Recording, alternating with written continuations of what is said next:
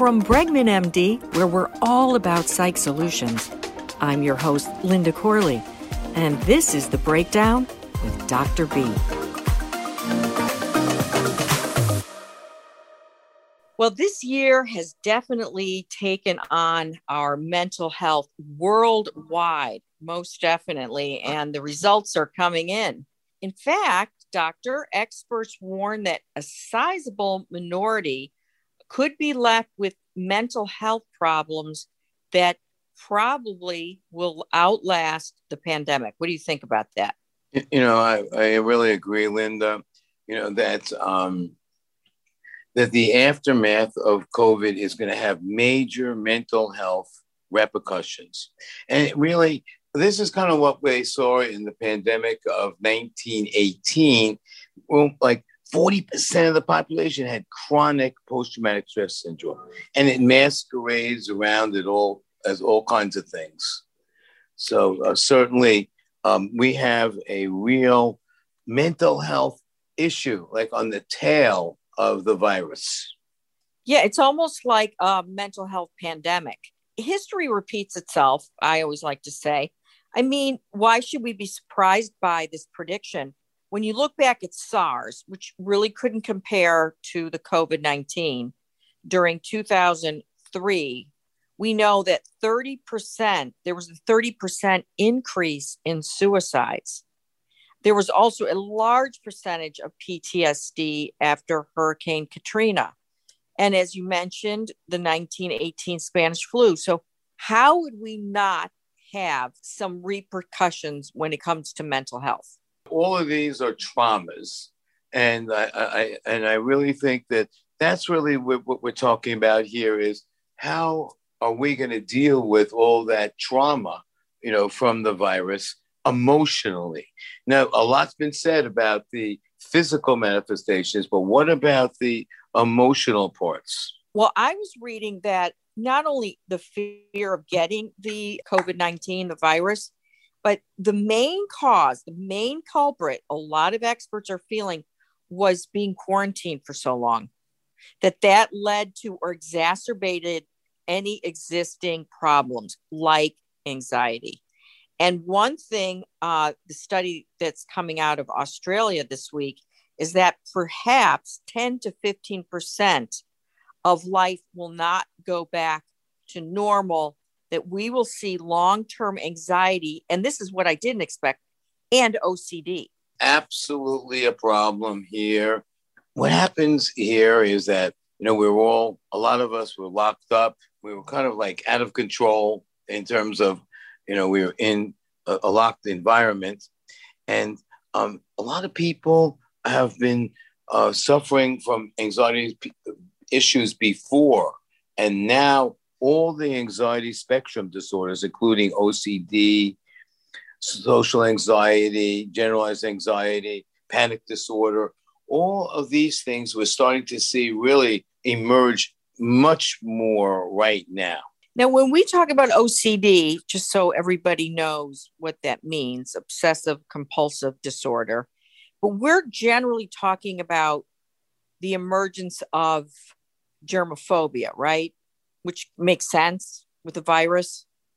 Oh, well, you know, certainly uh, people who have OCD can develop obsessions about contamination and compulsions about managing those obsessions.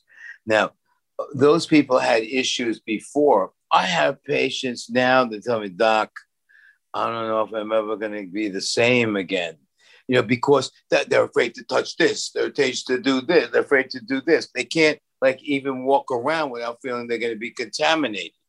You know, it's interesting, Linda. You know, we usually don't give like uh, some tips early on, but you know, there's been uh, some uh, media now on a drug called fluvoxamine that we've used for years. It's a generic drug for Luvox, and we've used it for OCD. And, and what they found is there's something about this medication that it helps people fight off the viruses. So not only do you fix the OCD, but it helps people fight off the viruses. Uh, and it's readily available. It's a generic drug.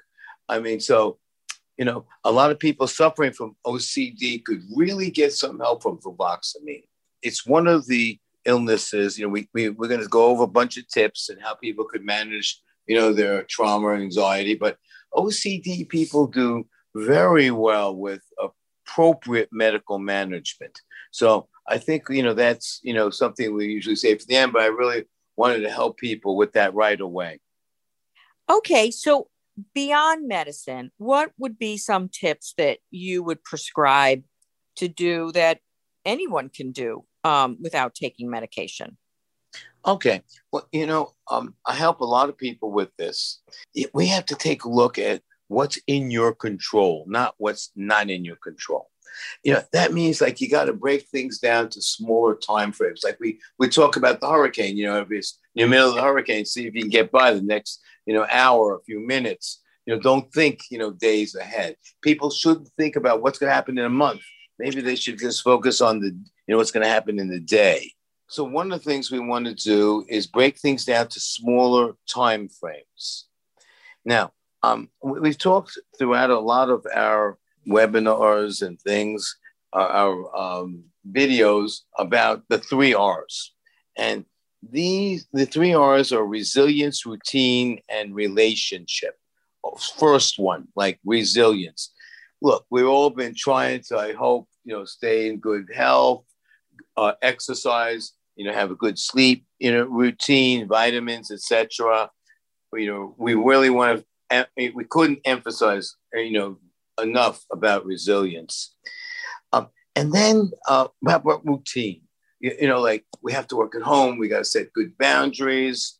Um, we maybe shouldn't work on the weekends and have enough uh, time to take off. Get connected with people. Get support with relationships. Get back with people. Well, that brings up this great term that you coined a few weeks ago, which is a condition that is going um, on among what 10, 15% of the population as we are now re entering into society. And it's called cave syndrome. So many people are falling in love with their, their isolation to the point of dysfunction, or they're fearful and they can't leave. So, one tip would be don't avoid things, right? Don't avoid going out to dinner after you've had your vaccination, sitting outside with the friend that you'd love to have Tuesday night dinners with, right? Yeah. Don't Absolutely. avoid things because yes. avoiding is a short term strategy that isn't the long term strategy. It's not the be all and the uh, end all. It's a bad idea you know, I think we should really kind of just take really a, look at that word avoidance because it's mm-hmm. the name of the game. And what's right. happening is just like you said, people um we need to, to have avoidance and to get, you know, the virus under control. But now it's like too much of a good thing. And then people have locked themselves in. Um, they're avoiding everything. And now um, they need to get out and they're being avoidant. And I think we need to talk about how people could safely go out and not be avoidant because it's really our enemy being avoidant. So, one of the things, uh, this is a great tip that I try to do myself, and that is make a list of all the things like you used to do or you'd like to do. I want to go to the new restaurant. I want to see that friend. I want to play golf. I want to go and uh, you know, out to, to this uh, park, whatever, whatever you like to do, make a list and knock them off one at a time. And as I say, if you need to, bring a companion, you know, somebody like you feel comfortable with, and start working on your list. That's a great idea. And lists kind of bring us to our next topic. But let's talk about some of the good things that the lo- lockdown had on us what are some of the positive effects like making lists like clean out the closet? You know so often speaking of avoidance we are creatures of procrastination. And i've always said oh i'll clean out my closet when i have time. Like this big time period is going to happen.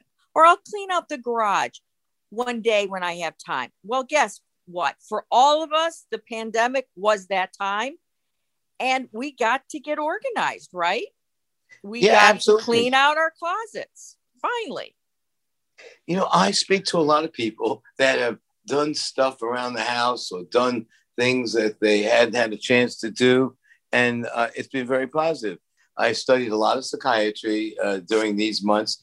I, I, I'm not much of a cook, but I know how to cook one great thing. All You know, right, my tell me, tell me. I can't. No, Yeah, see. I don't see you as a cook at all. Yeah, yeah, I'm not really a good cook, uh, but I got All one right. thing. It's matzo brei.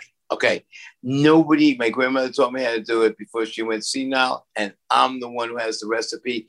I'm the best at it. Okay. So okay. you had a lot of matzo brei going on during the pandemic. yeah. Oh, yeah. We oh, it sounds like it sounds like the Bregman home may have gained some weight there. Yeah, unfortunately, uh, carbohydrates, uh, right?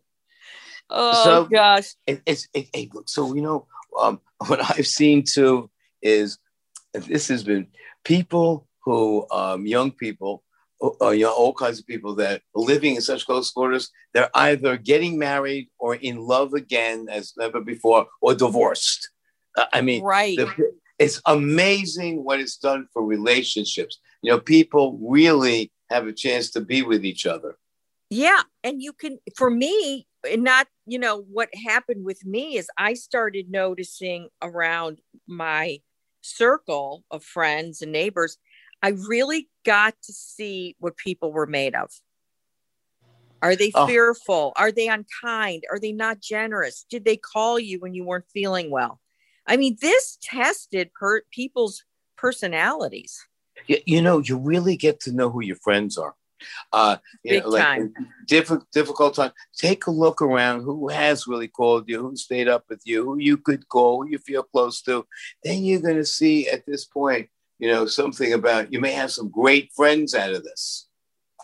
Exactly. Mhm. No, and and made new friends too. So Oh, I just think this Mhm. was another great thing about the pandemic, if you you want to call it that. Yeah, Um, some silver lining. Here's a silver lining that I actually heard over the radio the other day. So obviously, people more a lot more people are working from home. Well, a person that works with statistics said that traffic went way down because people weren't commuting. So the average time last year before the pandemic, people were stuck on the average of 96 hours for that year, stuck in traffic on a normal year, I mean to say. Right. During the pandemic, the average was only 20 hours. Yeah, you know, and then kind of leads me to telemedicine. You know, one of the great things that came out of, of this pandemic is that people are getting access to all kinds of medical services, especially psychiatry, you know, through telemedicine. I, I mean, there's, you know, the there's no real commute, you know, uh, they don't have to wait, you know, at all. Um, it, it, it's a convenient, uh, and people get seen. There's more compliance. I mean, so there's really uh, been a benefit in telemedicine. Uh, oh, from I the pandemic. agree. Absolutely, Yeah. absolutely. And and you know, and then I was reading that perhaps, and I truly believe this, that Americans and businesses are going to be more hygienic after this. That's a good thing. Yeah, yeah. I heard a lot more people washing their hands. And Mhm. if you look at the air quality of major cities around the world and the rivers and so forth, because they're not being stirred up, there's like fish in Venice that you could see now. yeah, yeah, wildlife is thriving. Yeah, yeah. So that's kind of interesting. Well, listen, the list is long for some people. And so, as you're a cup half full kind of guy, I Yep. think we should all, as we're starting to see the pandemic, not necessarily in our rear view mirror yet, but arguably in the side mirror. Um, I think as we leave the cave, I think we should count our blessings. I really do. And make a list of all the things you learned and how you became a better person during this pandemic. It'll help you. Absolutely. Let get into something positive here. Make your plans, control what you can, and um, be mindful.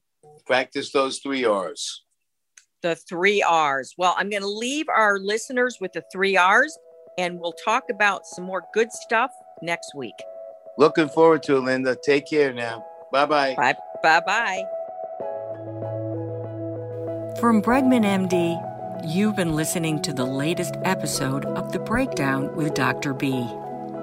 If you'd like more information or to speak to one of our top psychiatrists, just head to our website at bregmanmd.com to book a telepsychiatry visit from the comfort of your home. Hope you've enjoyed our latest podcast. Catch you next time.